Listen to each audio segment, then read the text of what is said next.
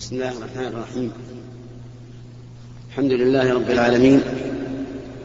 وصلى الله وسلم على نبينا محمد وعلى آله وأصحابه ومن تبعهم بإحسان إلى يوم الدين. ثم بعد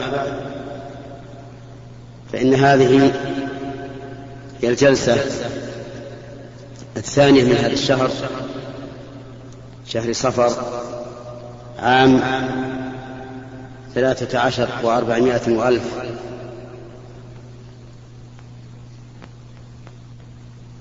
الموافقة أو الكائنة في يوم الخميس. وأخبر الإخوة أنه سنتوقف عن الجلسة لمدة أسبوعين نظرا للسفر إلى الحجاز إن شاء الله تعالى. وقد رأينا أننا نبدأ بتفسير جزء عامة وأخذنا أول سورة عامة في الدرس الماضي إلى قوله تعالى وجعلنا الليل لباسا وجعلنا النهار معاشا. ثم قال تعالى وبنينا فوقكم سبعا شدادا وهي السماوات السبع وصفها الله تعالى بالشداد لأنها قوية كما قال تعالى والسماء بنيناها بأيد وإنا لموسعون. أي بنيناها بقوة.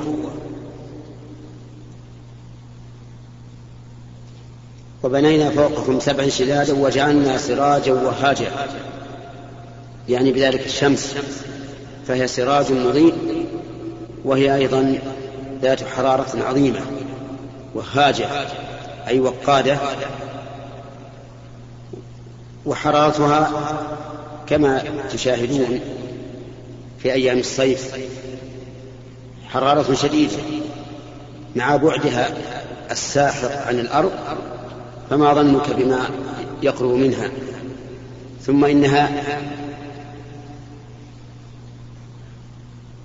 تكون في أيام الحر في شدة حرها من فيح جهنم. كما قال النبي عليه الصلاة والسلام إذا اشتد الحر فأبرد بالصلاة فإن شدة الحر من فيح, من فيح جهنم.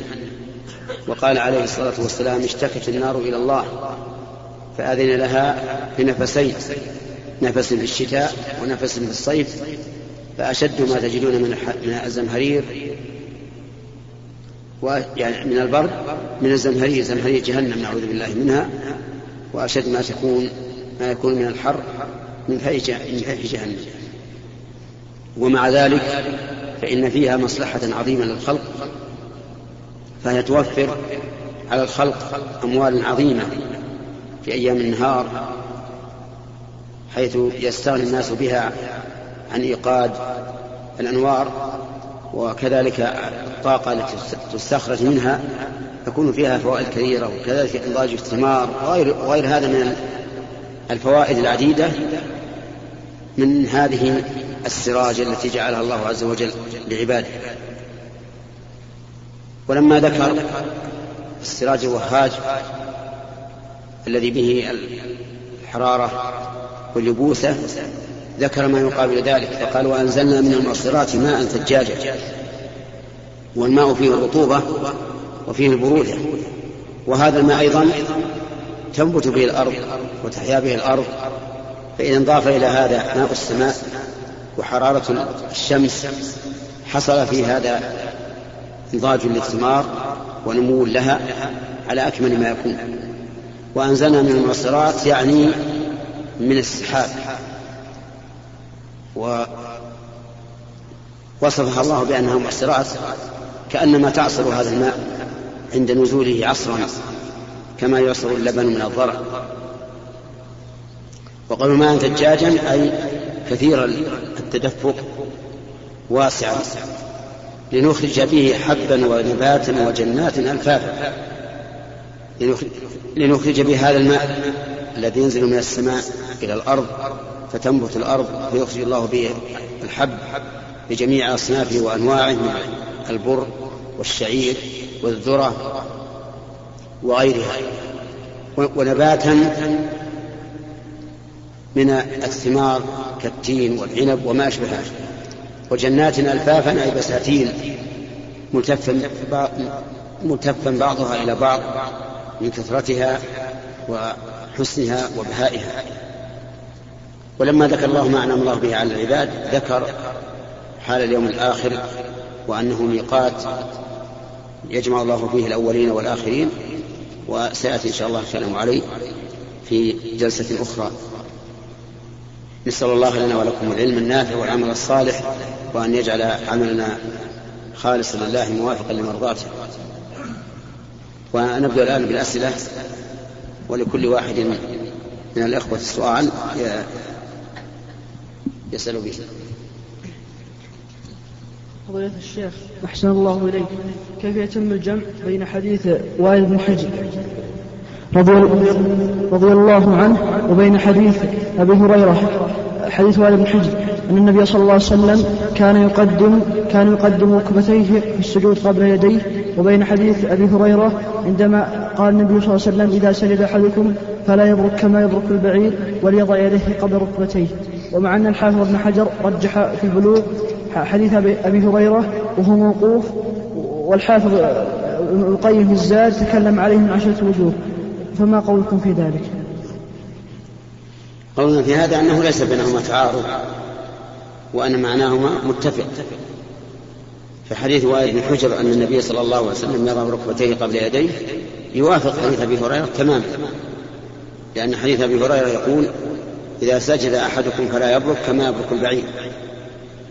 والبعير إذا برك يقدم يديه كما يعرفه من شاهد. فكان مطابقا تماما لحديث وائل بن حجر أن الرسول نهى في حديث أبي هريرة أن يضع الرجل يديه قبل ركبتيه لأنه إذا فعل ذلك صار كالبعير. وقد توهم بعض الناس فقال إن ركبتي البعير في يديه وصدق. فإن ركبتي البعير في يديه ولكن النبي صلى الله عليه وآله وسلم لم يقل فلا يبرك على ما يبرك عليه البعير. بل قال فلا يبرك كما يبرك البعير. فالنهي في الحقيقة نهي عن الهيئة والصفة. وكل من شاهد البعير عند بروكه يجد أنه يقدم يديه أولا. وبذلك يتطابق حديث أبي هريرة رضي الله عنه مع حديث وائل بن حجر. ويبقى النظر في قوله في آخر الحديث وليضع يديه قبل ركبتيه فإن هذا لا شك وهم من الراوي وانقلاب عليه إذ أنه لا لا يتطابق مع أول الحديث. وأول الحديث هو العمدة وهو الأساس وآخره فرع عليه. وإذا كان فرع عليه وجب أن يكون الفرع مطابقا للأصل وحينئذ لا يطابق الأصل إلا إذا كان لفظه وليضع ركبتيه قبل يديه. نعم. فضيلة الشيخ أحسن الله إليكم. آه، مر في حديث آه، الزبير في قصة شراج الحرة أنه تخاصم هو ورجل من الأنصار في آه، المساقات فقدر النبي صلى الله عليه وسلم للزبير بأن يأخذ حتى يرتوي حتى ترتفع الماء إلى الجدر. والذي موجود عندنا فضيلة الشيخ في دمشق في مياه نهر بردة أنها تقسم ليس على هذا النظام على القراريط يكتتب الشخص الذي يريد يسقي أرضه مقدار قراريط معين للأرض ثم يسقي ولا يعني لا يشترط أن أن تروى الأرض أو لا تروى حتى حتى يعني يقسم إلى غيره فهل هذه القسمة التي يتبعونها صحيحة؟ والله يا أخي أنا لست عالما في سوريا حتى أبين أنها صحيحة فتبقى أو فاسدة فتلغى. وهذا يرجع إلى العلماء هنالك. يعني ما أنت عرفت السنة الآن وأسأل العلماء هل هذا يوافق السنة أو يخالفها.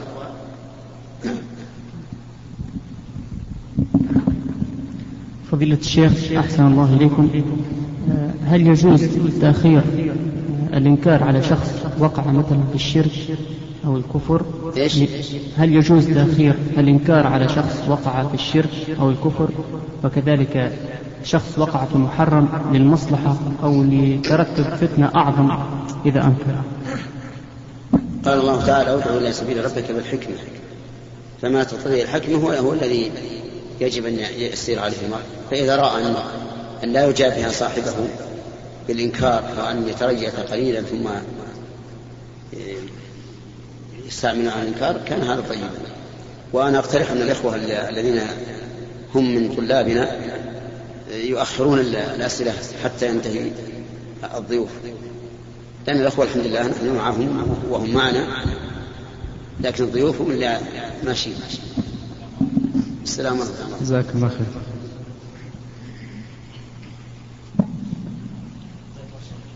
ها؟ لا. الآلات هذه أي نعم. فضيلة الشيخ ثاني إحدى العمال الموجودين بالمنطقة هنا أنه قدم إلى المنطقة جرب هذا قد قدم إلى المنطقة وقد اتفق مع كفيلة هنا بالمنطقة على عمل معين. فلما أتى لم يجد هذا الكفيل عنده مؤسسة. فأطلقه فقال اذهب واعمل. ونهاية الشهر تأتي لي ب 300 ريال. فيقول يعني لم أبحث يعني بحثت عن عمل فوجدت فهو يعني يقول هل هذا العمل صحيح؟ إضافة الذي سوف يأخذه في العمل الجديد. يقول مثل هؤلاء هل يجوز أن يعني أجعلهم يعملون عندي وأعطيهم الألف ريال من أجل أن يدفع 300 ريال؟ فهو يعني أنا ك أقول هذا هذا عمل محرم. ولا يحل لأحد أن يستخدم العامل على عمل معين ثم يصرفه إلى عمل آخر. حتى وإن كان وإن كان بالأجرة الشهرية التي اتفق معه. يعني لو استخدمه على أن يكون نجارا فإنه لا يحل له أن يستعمله على على الحدادة مثلا أو على رأي الإبل أو على حرث الزرع. لأن هذا خلاف العقل. وقد قال الله تعالى يا أيها الذين آمنوا أوفوا بالعقود وقال تعالى وأوفوا بالعهد إن العهد كان مسؤولا. فإذا كان الأمر أشد من هذا مثل أن يتركه هملا وأن يضرب عليه ضريبة كل شهر يحضرها فهذا أشد وأقبح. لأن هذا أولا مخالف للشرع ومخالف لنظام الدولة وأكل المال بالباطل فلا يحل له. والواجب على ولهذا العامل أن يرفع الأمر إلى نظام العمل والعمال ويشكو كفيلة. نعم. زين لو اتى بالمثل إليك شخص وقال أنا أريد أعمل قد تكفلت يعني دفعت مبالغ كبيرة في بلدي. فيا يا أريد أن أعمل أو أرجع إلى بلدي وقد خسرت أموال كثيرة. فعندما أعمل عندك أجد يعني مبلغ معين يغطي التكاليف التي بسببها جئت. فالرجوع أصعب علي من العمل بهذه الصورة على كل حال هو إذا رضي لكنه راض على إغماض وعلى كراهية فكأنه لم يرضى وهذا الكفيل سيعاقب على ذلك يوم القيامة. حتى لو رضي العامل وقال أنا إذا رجعت إلى إلى بلدي أخسر خسائر كثيرة وأنا أرضى وإن جعلتني على خلاف ما تم العقد عليه فإن فإنه إذا كان ذلك عن إغماض وكراهية لا تبرأ به ذمة الكفيل والكفيل الآخر الذي سوف يعمل عنده هل عليه شيء يترتب عليه؟ إحنا ماشي ما ما فهمت من كلامك إلا كفيل واحد. لا كفيل واحد ولكن الكفيل لم يعمل عنده، نقله إلى شخص أنت أتيت به من خارج. نعم. ليعمل على أنه ولنقل على أنه صاحب زرع. نعم. يسقي الزرع. فقلت أنا لا أريد الخصم اذهب واعمل برا وأعطني كل شهر 300 ريال أليس هذا سؤالك؟ نعم طيب ولكن سوف يذهب إلى صاحب زرع آخر نعم. نفس الوظيفة يعمل عندها طيب. صاحب الزرع الآخر ممكن أن يأخذه وما في بأس أن يجعل له وظيفة حتى على كل حال صاحب الزرع الآخر هو معه حر حر يعني ليس عليه بأس. ليس عليه بأس لكن هذا كل عليه بأس. نعم. فضيلة الشيخ جزاكم الله خير. هناك سائل يسأل عن شركة اسمها الشركة الدوائية. هذه الشركة قائمة وتعمل ويعني لها أسهم ولكن تريد توسيع رأس المال فطرحت أسهم جديدة للاستهام فيها. ولكن هذا يعني يقول بأنه أول بداية الشركة أعطت أرباح قبل أن تعمل قبل أن يعني تباشر العمل أعطت أرباح للناس. وهذا يعني يشك أن يكون هذه الأرباح من أرباح الربوية نعم. التي كانت يعني تحصلها من طريق وضع الأموال في البنك. فهذا السائل يقول ما حكم الآن الاستهام فيها المساهمة وما هو واجبنا يعني نحو هذا الوضع ونحو هذه الشركة؟ الذي يظهر أنه كما قلت أن هذا من من الربا. ما دامت لم تعمل ولكن الواجب عليه أن يخرج هذا الذي أخذه أن يخرجه صدقة تبرؤا منه تخلصا منه.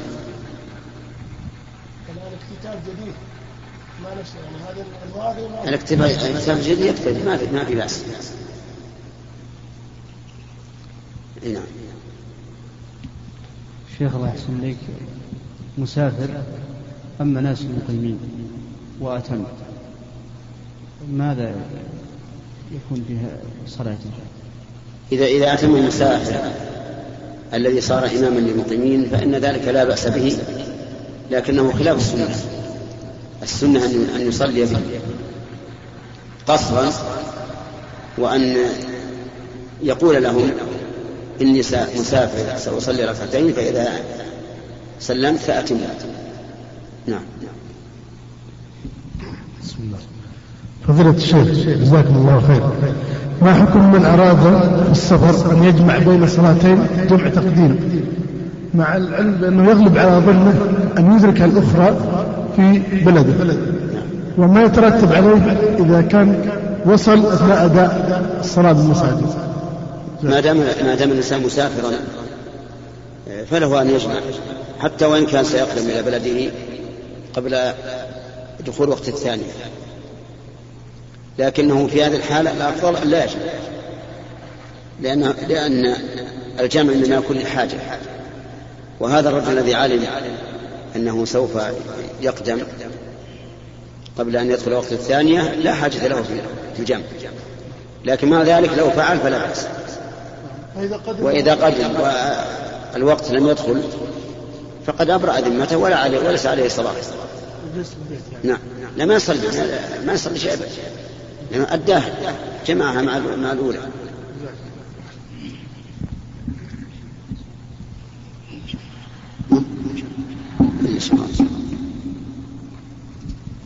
نعم.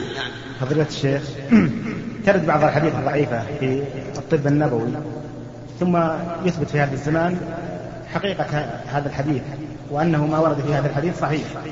وهذا الحديث لا يمكن أن يكون من كلام البشر. يعني هذا الذي ورد في الحديث لا يمكن أن يقوله إنسان إلا عن دراية وخبرة يعني إما أن يكون وحي من الله سبحانه وتعالى. أو أن يكون غير ذلك. السؤال يا شيخ هل يكون هذا الحديث الحديث الضعيف الذي ثبت حقيقته في هذا الزمان يكون آه، يعني يعظم أو أن يكون حديثا أو يكون يعني شاهد أو ان يكون حديث صحيح؟ نعم الحديث الضعيف إذا كان لا لا يخالف حديثا صحيحا وشهد الواقع له بالصحة يقال هذا ضعيف سندا صحيح متن. لكن بشرط أن يشهد له لأن بعض الناس قد يظن أن هذا الحديث أو هذه الآية تدل على هذا المعنى الجديد وهي لا تدل عليه. مثل قول بعضهم في قوله تعالى يا معشر الجن والإنس إن استطعتم أن تنفذوا من أقطار السماوات والأرض فانفذوا لا تنفذون إلا بسلطان. قالوا هذه الآية تدل على أننا يمكن أن نصل إلى القمر. لأنه قال لا تنفذون إلا بسلطان والسلطان هو العلم. فإن تفسير الآية بهذا المعنى حرام لأنه تحريف للقرآن. فإن هذه الآية في يوم القيامة كما يدل عليه سياق السورة من أولها إلى آخرها. ثم هو قال يا معشر الجن والإنس إن استطعتم أن تنفذوا من أقطار السماوات والأرض. فهل نفذوا من أقطار السماوات؟ ثم إنه قال يرسل عليكم شواظ من نار. فهل أرسل عليهم شواظ من نار فالمهم أن بعض الناس قد يحدث شيء جديد يكون فيه حديث ضعيف. فيصحح الحديث من أجل هذا الواقع ثم عند التأمل يكون لا هذا التصحيح غير صحيح لأن الحديث لا يدل عليه لكنه توهم أنه يدل عليه. نعم. فضيلة الشيخ حفظك الله. آه، قمنا برحلة إلى دولة عربية مجاورة فصلينا بأحد المساجد. فكان المؤذن إذا انتهى من الإذان من الأذان آه، يذكر بعض الأقوال مثل الصلاة والسلام عليك يا رسول الله يا أيها النبي الأمي مثل هذه الأقوال. بعد انتهاء من الأذان. وعند الإقامة كذلك يدعو بالدعاء. اللهم رب هذه الدعوة التامة. وعندما ينتهي يقول نفس الكلام. آه، وعند السلام عند انتهاء الصلاة كانوا آه، كان يذكر المصلين بالورد. مثل يقول مثلا آه، قل هو الله أحد ثم يكملون ثم يقول يقول أول شيء الله لا إله ثم يكملون. ثم يقول قل هو واحد ثم يكملون. وهكذا. جماعية. فما رايكم؟ نعم جماعية. ما رأينا أنها لا له من البدع. لأن الأذان لا يلحق به شيء والإقامة كذلك. وكذلك بعد السلام ينصرف الإمام إلى الناس وهو يسبح وهم يسبحون. كل على على على نفسه. وهذه مع الأسف أنها قد تكون في بعض البلاد الإسلامية ومن المعلوم أن إحياء البدع إماتة للسنن نعم. يعني الحمد لله إحنا ذكرناه بذلك ولكن هل يصلى معهم أم لا؟ إن وجدت مسجدا ليس فيه هذه البدع فلا تصلي معهم. وإن لم تجد إلا هذا فصلي ثم إذا سلمت انصرف. لا تتابعهم في في هذه البدعة. فضيلة الشيخ ما أفضل الأعمال التي تقدم للميت وما معنى قوله صلى الله عليه وسلم الصلاة عليهما أفضل ما يقدم للميت الدعاء لقول النبي صلى الله عليه وآله وسلم إذا مات الإنسان انقطع عمله إلا من ثلاثة إلا من صدقة جارية أو علم ينتفع به أو ولد صالح يدعو له فالدعاء للميت أفضل من كل شيء أفضل من أن تصلي أو تصدق أو تحج أو تعتمر عن الميت. لأن النبي صلى الله عليه وآله وسلم ذكر هذا أو ولد صالح يدعو له في سياق الأعمال. ولو كانت الأعمال مشروعة للميت لقال أو ولد صالح يتصدق له أو يصوم عنه أو ما أشبه هذا. فلما عدل عن ذلك إلى الدعاء علم أن الدعاء أفضل من إهداء الأعمال. وأما قوله الصلاة عليهما فعين الدعاء؟ لأن الصلاة تأتي بمعنى الدعاء كقوله تعالى خذ من أموالهم صدقة تطهرهم وتزكيهم بها وصل عليهم إن صلاتك سكن لهم. نعم. نعم. إن فعل فلا بأس. فعل فلا بأس لكن الأفضل الدعاء. فضيلة الشيخ حفظكم الله ورعاكم ما حكم قراءة سورة ياسين عند المقبرة؟ أو قراءة الإخلاص؟ أحد الناس يذكر الناس يقول اقرأوا سورة إخلاص إحدى عشرة مرة. القراءة عند القبور من البدع. سواء ياسين أو قل الله أحد أو الفاتحة. فلا ينبغي أن يقرأ الإنسان على المقبرة وإنما يقتصر الإنسان على ما جاء عن النبي صلى الله عليه وآله وسلم فيقول السلام عليكم أهل الديار من المؤمنين والمسلمين وإنا إن شاء الله بكم لاحقون يرحم الله المستقيمين منكم والمستأخرين. نسأل الله لنا ولكم العافية. اللهم لا تحرمنا أجرهم ولا تفتنا بعدهم واغفر لنا ولهم ثم ينصرف. ولا يزيد على هذا لا قراءة ولا غيرها نعم. حكم الموعظة عند المقبرة. لا ترى السؤال سؤال واحد فقط. إيش حكم أقول لا يملك الإنسان إلا سؤالا واحدا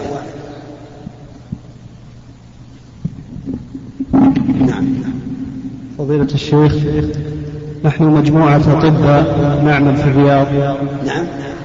هناك مجموعة من الأطباء من الإخوان يعملون في الرياض ويكون عليهم مناوبات ليلية يغطون فيها مرضى ذكور وإناث وأحيانا تشتكي مريضة أنثى وتكون الشكوى مثلا صداع أو وجع في البطن. ويقتضي العمل الطبي حتى يكون تاما أن يتم الفحص بعد أخذ المعلومات التامة عن سبب الصداع يقتضي أن يفحص البطن أو الرأس أو غيره. حتى يعني آه، يخلو أو, أو لا يكون عليه مسؤولية. ولو لم يقم بالفحص قد لا تتضرر المريضة كثيرا. يعني هناك مجال أن يتهرب من هذا. لكن حتى يقيم الحالة تقييما تاما يقتضي أن يفحص. فقد تكون المريضة أنثى والطبيب ذكر.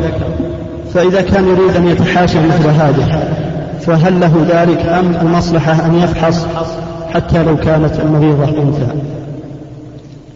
الواجب على إدارة المستشفى أن تلاحظ هذا وأن تجعل المناوبة بين بين الرجال والنساء. حتى إذا احتاج النساء المرضى أن يعالجن أو يفحصن. أرسل إليهن النساء. فإذا لم يقم بهذا الواجب عليه ولم يبالي فأنتم لا حرج أن تفحصوا النساء لكن بشرط أن لا يكون هناك خلوة. وأيضا يكون هناك حاجة إلى الفحص. فإن لم يكن حاجة بأن كان يمكن تأخير الفحص الدقيق إلى وقت تحضر فيه النساء فأخره وإذا كان لا يمكن فهذه حاجة ولا بأس بها. نعم. فضيلة الشيخ أحسن الله تعالى إليك. متى يكون فعل الأسباب مشروعا ومتى يكون شركا أصغر أو أكبر؟ إيش؟ متى يكون فعل الأسباب مشروعا ومتى يكون شركا أصغر أو أكبر؟ يكون فعل الأسباب مشروعا إذا إذا ثبت أن هذا السبب سبب حقيقي شرعي أو أو قدري. فالسبب الشرعي كالقراءة على المريض والسبب القدري كالأشياء التي تعلم بالتجارب. ويكون غير غير شرعي إذا كان إذا كان هذا السبب لم يدل عليه الدليل. لا الدليل الشرعي ولا الدليل الواقع. فإنه يكون هنا شركا. إما أصغر وإما أكبر. فإن اعتقد الإنسان أن السبب هو الفاعل بنفسه من دون الله فهو شرك أكبر. وإن اعتقد أنه سبب وأن الفاعل هو الله فهو شرك أصغر. إذا لم يكن دليل شرعي أو حسي على أنه سبب. نعم. فضيلة الشيخ بالنسبة آه، هناك المصحف المجزأ الذي يكون كل جزء على حدة كل جزء مطبوع في في في في بين صفحات مجزأة. هل يعامل كالمصحف الكامل؟ أي أن آياته لا أي, أي, أي أنه لا يجوز لمسه إلا بوضوء وأن لا يدخل يعني لا لا يجوز الدخول به إلى الدورة؟ نعم المصحف يقول العلماء لا يشترط أن يكون كاملا ولو صفحة واحدة فإنه يثبت لها حكم المصحف الكامل لا يجوز للمحدث مسه ولا يدخل به الخلاء. أما الآية الواحدة في كتاب فهذه لا, لا عبرة بها يجوز الإنسان أن يمس الكتاب ولو بلا وضوء. ويجوز أن يدخل به الحمام إذا دعت الحاجة إلى ذلك. نعم. كما قلنا تفسير من الكتب نعم. أه، أه، سؤال يا شيخ. إذا كان إنسان يستلم راتب على وظيفته وفي نهاية كل شهر يأخذ هذا الراتب فكيف يؤدي زكاة المال لهذا الراتب؟ وبعض الرواتب من هذه الوظيفة لا يكتمل عليها الحول. بعضها تكون مثلا سنة بعضها عشرة أشهر بعضها ثمانية أشهر. فهل إذا كان في نهاية السنة يؤدي زكاة ما اجتمع لديه من الأموال فيؤدي زكاة ومثلا يعجل في الزكاة أم ينتظر كل شهر حتى تتم يتم ويمضي الحول على كل مال. هو الزكاة؟